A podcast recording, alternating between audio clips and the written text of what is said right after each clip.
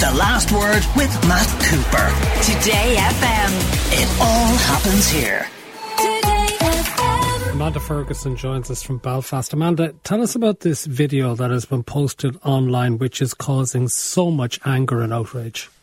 Uh, good, good, afternoon, Matt. Yes, it's been a, a very long day. Uh, it emerged last night on social media um, that uh, a, clip had been filmed in what appears to be a, a loyalist social setting. Um, it's red, white, and blue uh, sort of bunting everywhere.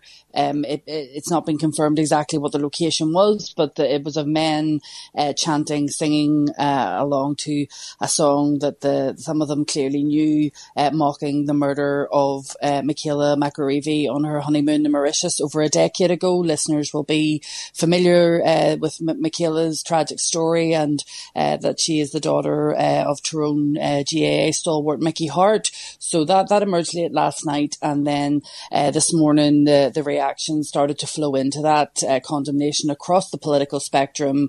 Uh, by about 11 o'clock in the morning, uh, we had a statement from uh, the Grand uh, Orange Lodge of Ireland. It said that uh, the video circulating was utterly abhorrent, that the Orange Institution condemned the content without reservation.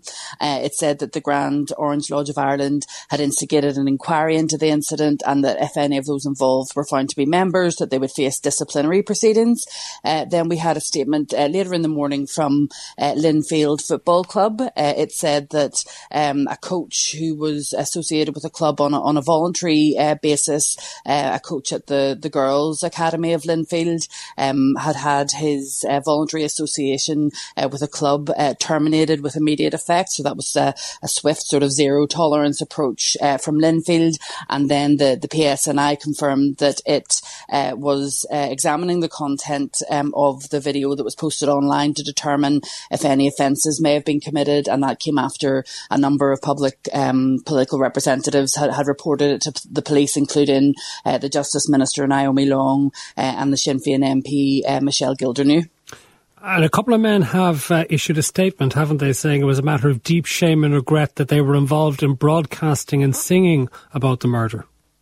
Yes, a, a statement um, reported uh, to be from uh, two of the men in the video makes an apology and offers to make a donation to a charity of the Harte uh, family's choice. Now, we haven't actually heard from uh, Michaela McAreavey's family today uh, or, or, from John, but there was a reference uh, to John McAreavey from the Sinn Féin uh, First Minister designate Michelle O'Neill. She put out a tweet earlier today saying that she had spoken with John McAreavey to offer solidarity to both the, the McAreavey and the Harte families. Uh, she further said that hate and sectarianism have no place in our society. People deserve better. Love uh, over hate uh, will always win out.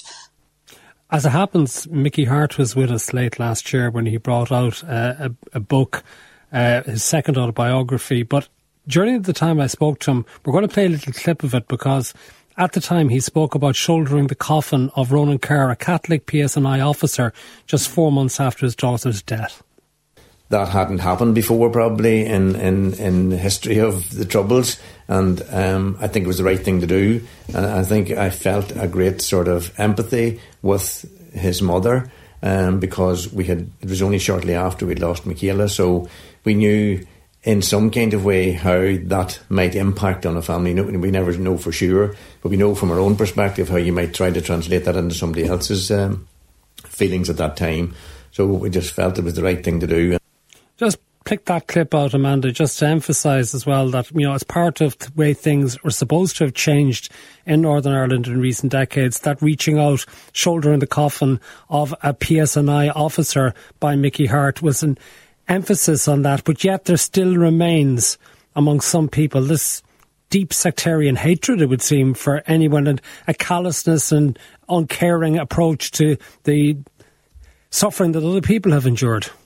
Yes, it, it, it's deeply disturbing uh, whenever these incidents arise. It was one of the first things I said this morning that I would really rather have had a, a quiet Friday, that the sort of uh, trauma that was going to be visited upon uh, Michaela McAreavey's family was just, you know, hard to think of. Obviously, uh, Mickey Harte in that clip reflecting on the, the common experience of loss that that Ronan Kerr's family have, that, that his family have about the, the loss of a, of a young person. And, you know, the, it, it should be made clear that the the clip that was circulating on social media is, is from a, a, small number of people that demands attention because of the outrageous content, but it's not reflective of the majority of people in the north or the unionist community, or indeed uh, those who were celebrating the, the, the the platinum jubilee. So I just think that the, the contrast today, it's clear in Britain that the focus um, of, of uh, activities uh, for people in Britain um, is going to be on the on the jubilee, whereas the the story that's dominating the headlines in Northern Ireland today isn't really about